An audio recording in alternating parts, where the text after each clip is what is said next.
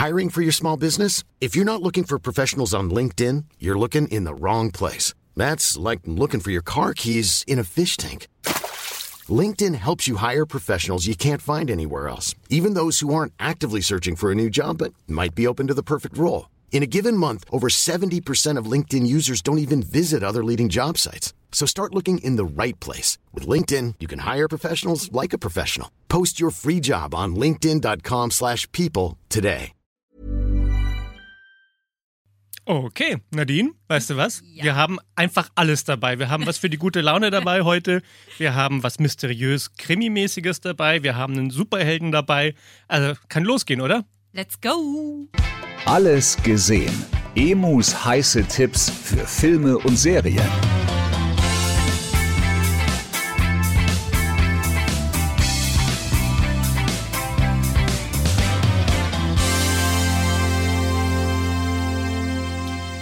Ich gucke ja alles gerne. Vom Berufswegen gucke ich einfach Sag alles bloß. gerne. weil, weil ich, ähm, ja, weil ich aus, aus allen Genres irgendwie finde, dass man etwas finden kann, was einem gefällt, egal ob Grusel, Horror oder sonst irgendwas.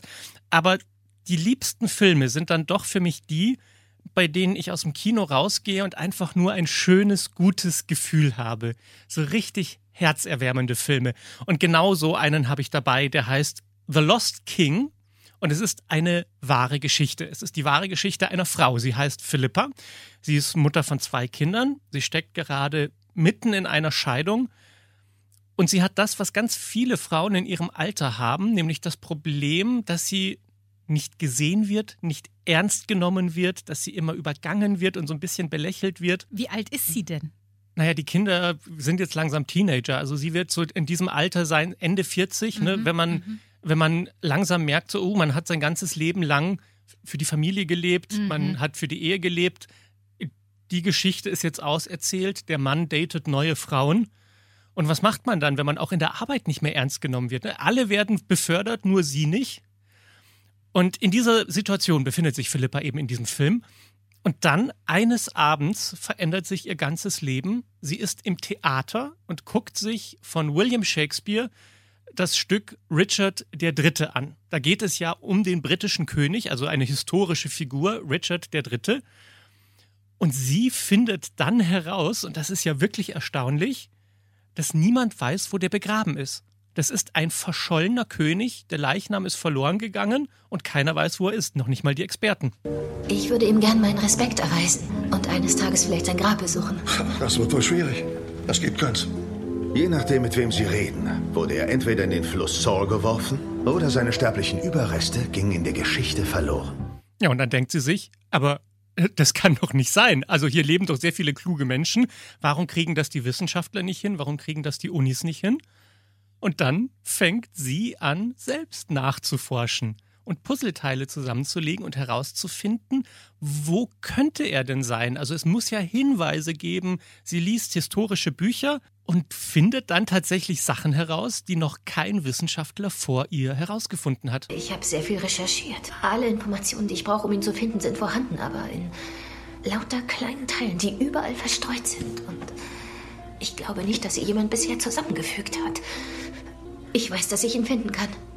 Tja, und dann denkt sie sich, na gut, dann versuche ich das. Und wieder, niemand glaubt ihr. Weißt, sie geht von Uni zu Uni und sagt, ich möchte gerne Ausgrabungen machen und alle so, ja, na, du möchtest nach Richard graben, super. Viel Erfolg dabei, liebe Grüße. Ich will nach Richard graben. Und was genau wollen Sie finden beim Graben? Na, ihn, ihn. Ich denke, ich weiß, wo er ist.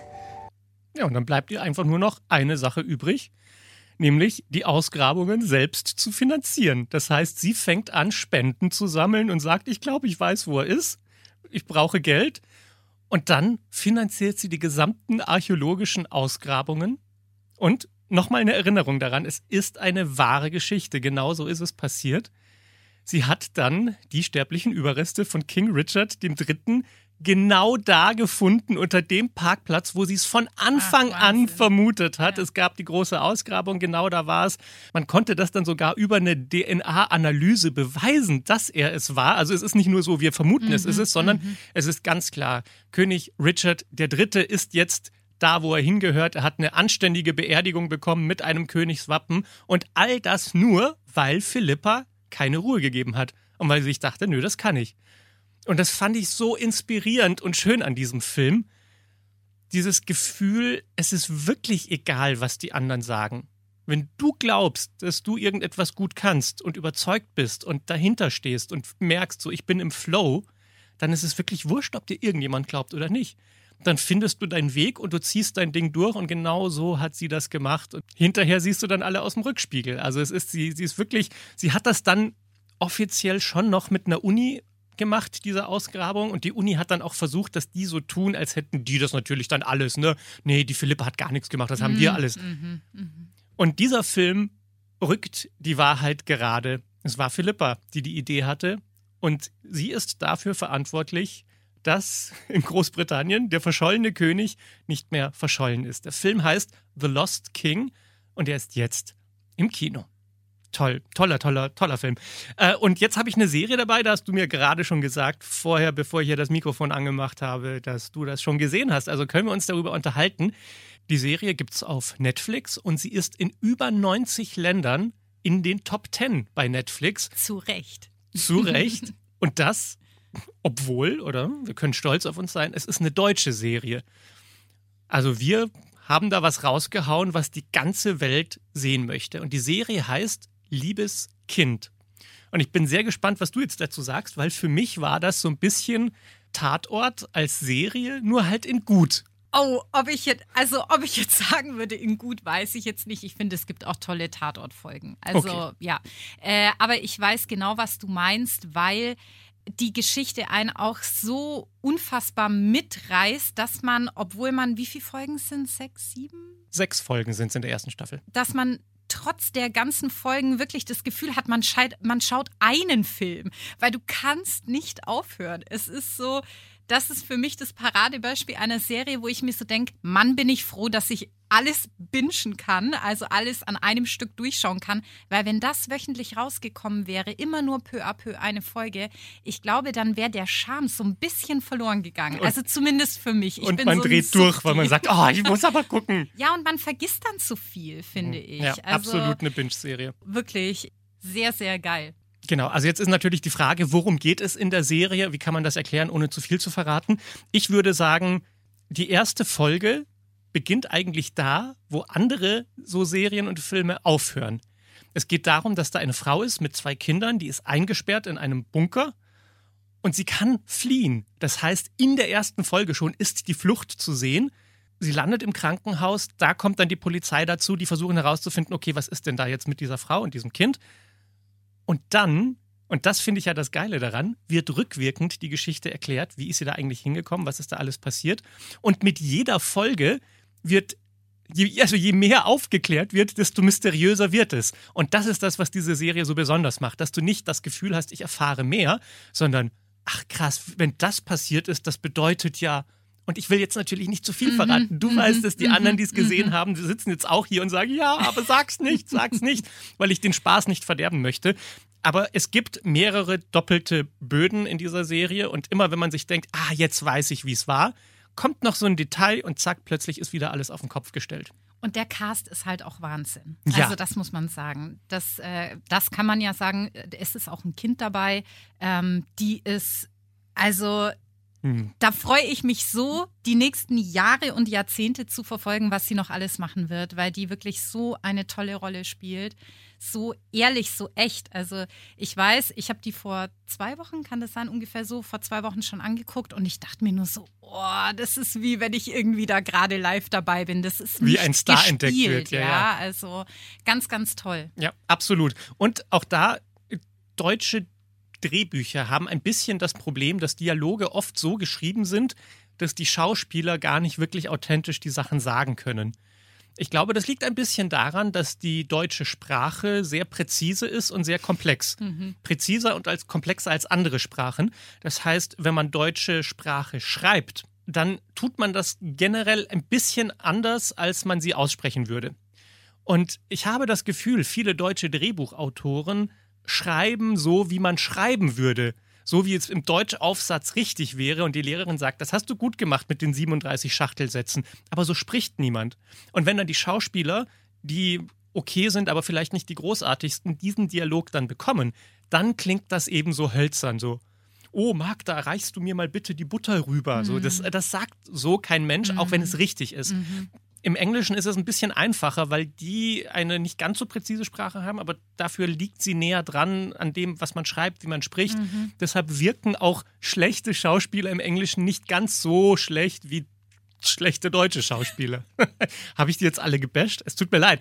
Aber du weißt, was ich meine. Und ich finde, Liebeskind hat das wirklich auch gut geschafft, dass sie sagen, wir, wir nicht in allen Szenen, aber in den meisten habe ich nicht das Gefühl, dass die Schauspieler daran äh, scheitern, was sie da zu sagen haben. Mhm. Und gerade bei diesem Kind, wie du das erwähnt hast, ist das so, dass man echt denkt, die sagt das einfach. Die haben die Kamera angemacht und haben gesagt, du pass mal auf, also du hast dieses Kind, das ist deine Geschichte, hier viel Spaß, erzähl mal was. Und das finde ich schon ganz, ganz erstaunlich. Also zu Recht ein Riesenerfolg. Liebes Kind heißt die Serie und sie ist auf Netflix. Und jetzt, mein Schatz, habe ich noch eine Serie dabei. Und zwar, wir haben nur, nur L-Sachen heute. Wir hatten Lost King, dann Liebeskind und jetzt Loki. Loki, zweite Staffel, das ist äh, der, der Marvel-Superheld, also Superheld oder auch Superbösewicht, je nachdem, wie man es nehmen möchte, der Bruder von Thor. Ah. Thor, Thor kennst du, weil du Chris Hemsworth weil geil ich den findest. Hammer kennen. Schön. Schön, dass wir das nochmal eingebaut haben hier. Äh, richtig, und Loki hat jetzt ja seine eigene Serie. Da geht es ein bisschen darum, dass er involviert ist in eine Zeitreisegeschichte. Es gibt mehrere Universen im, im, Multiversum von Marvel, die laufen parallel zueinander und leider bringt er das alles komplett durcheinander. Und jetzt startet eben die zweite Staffel mit riesengroßen Erwartungen, weil ich finde, dass die erste Staffel das sehr, sehr gut gemacht hat. Und ich habe von der zweiten Staffel, es gibt insgesamt sechs Folgen, und man hat den Journalisten bisher die ersten vier gezeigt. Das ist das, worüber ich jetzt reden kann. Und das ist wieder so ein Standardding für entweder man liebt es oder man hasst es. Oder es ist eher so, dass ich sagen würde, man bewundert es, aber irgendwie muss man schon kotzen, weil es echt kompliziert ist. Du musst dir vorstellen, die Story ist so ein bisschen eine Mischung aus Inception und Hangover mit einer guten Portion zurück in die Zukunft, Ew. aber das alles in total kompliziert. Klingt jetzt aber nicht so toll, um Ey, ehrlich zu sein. Ich saß da und habe wirklich versucht mitzukommen und dachte mir, okay, okay, okay, also was war, wie, wie, wie, wie, hat diese Figur in der ersten Staffel schon mal irgendeine Rolle gespielt? Warum ist der da? Ah, das könnte wichtig sein, aber vielleicht verstehe ich es auch nicht. Ich habe irgendwann kapituliert. Und wenn man denen vertraut, dass die schon wissen, was sie machen und dass das seine Richtigkeit hat, dann kann man auch Spaß haben mit der Serie. Ich glaube, das ist so eine, die Fans dreimal gucken werden und immer noch kleine Details entdecken werden. Und wo aber auch, und das verstehe ich, die meisten normalen Zuschauer sagen, oh, da bin ich jetzt aber auch irgendwann raus, ne? Und gerade Marvel hat ja so ein bisschen das Problem, dass man entweder drin ist und man hat jede Folge jeder Serie gesehen und jeden Film zweimal gesehen, damit man sich auch gemerkt hat, was passiert ist und dann kann man mitkommen. Oder man sagt, Mist, ich habe irgendwann 2019 einen Film nicht gesehen und jetzt verstehe ich gar nichts mehr. Das bin ich. Ja. So ist es. Und dann brauchst du dir Loki auch nicht angucken. Also dann wird es auch zu kompliziert. Und jetzt ist natürlich für mich die interessante Frage, wie möchte Marvel jetzt überhaupt weitermachen? Weil die werden ja weiter Filme produzieren und weiter Serien produzieren. Aber tendenziell verlieren sie ja immer mehr Publikum, nicht weil sie schlechte Sachen machen, sondern weil Leute wie du eben sagen, grundsätzlich finde ich das ganz gut, aber ich habe auch nicht die Zeit, mir jetzt alles anzugucken und wenn mir drei Sachen fehlen und ich nichts mehr verstehe, dann kann ich es auch gleich bleiben lassen. Das heißt, es, sie, sie spekulieren natürlich auf Hardcore-Fans, die sich das alles angucken und machen gutes Programm dafür. Aber dann wiederum sind natürlich die Dinge, die sie produzieren, viel zu teuer, als dass man sagen könnte, das gibt es nur für ein ganz spitzes Zielpublikum, nämlich die krassen Marvel-Fans, die sich alles angucken. Und irgendwo da werden sie eine neue Balance finden müssen. Also mhm. entweder sie produzieren günstiger und sagen, das ist jetzt nicht mehr der Blockbuster, wo alle ins Kino rennen, sondern nur noch die Fans. Oder sie überlegen sich, wie sie einen Cut machen und sagen, okay, jetzt machen wir einfach wieder Programm, bei dem man mitkommen kann, selbst wenn man die letzten drei Filme nicht gesehen hat.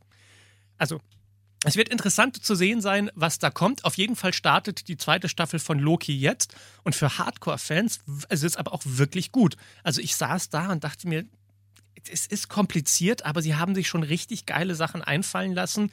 Jede Folge ist so ein bisschen ein anderes Set-Piece, spielt in einer anderen Zeit. Trotzdem ist alles relativ komplex mit mehreren Ebenen. Toll, wenn man sich dran reindenken möchte, aber wenn man sagt, ich habe Inception gesehen und fand ihn blöd, weil warum ist der Kreisel da? Dann wird man bei dieser Serie jetzt auch nicht sehr glücklich werden. Loki Staffel 2 ist jetzt auf Disney Plus. Mein Schatz, das war hinreißend. Jetzt haben wir alles durch. Also schön, dass du, liebes Kind, auch so genossen hast Ja, wie ich. ja, definitiv. Und äh, wie gesagt, The Lost King, wenn du dich gut fühlen willst, das ist der Film für dich. Wir sehen uns nächste Woche wieder. Yippie! Bis dann. Alles gesehen. Emus heiße Tipps für Filme und Serien. Jeden Freitag neu. Dieser Podcast ist eine Produktion von 955 Charivari, Münchens Hitradio.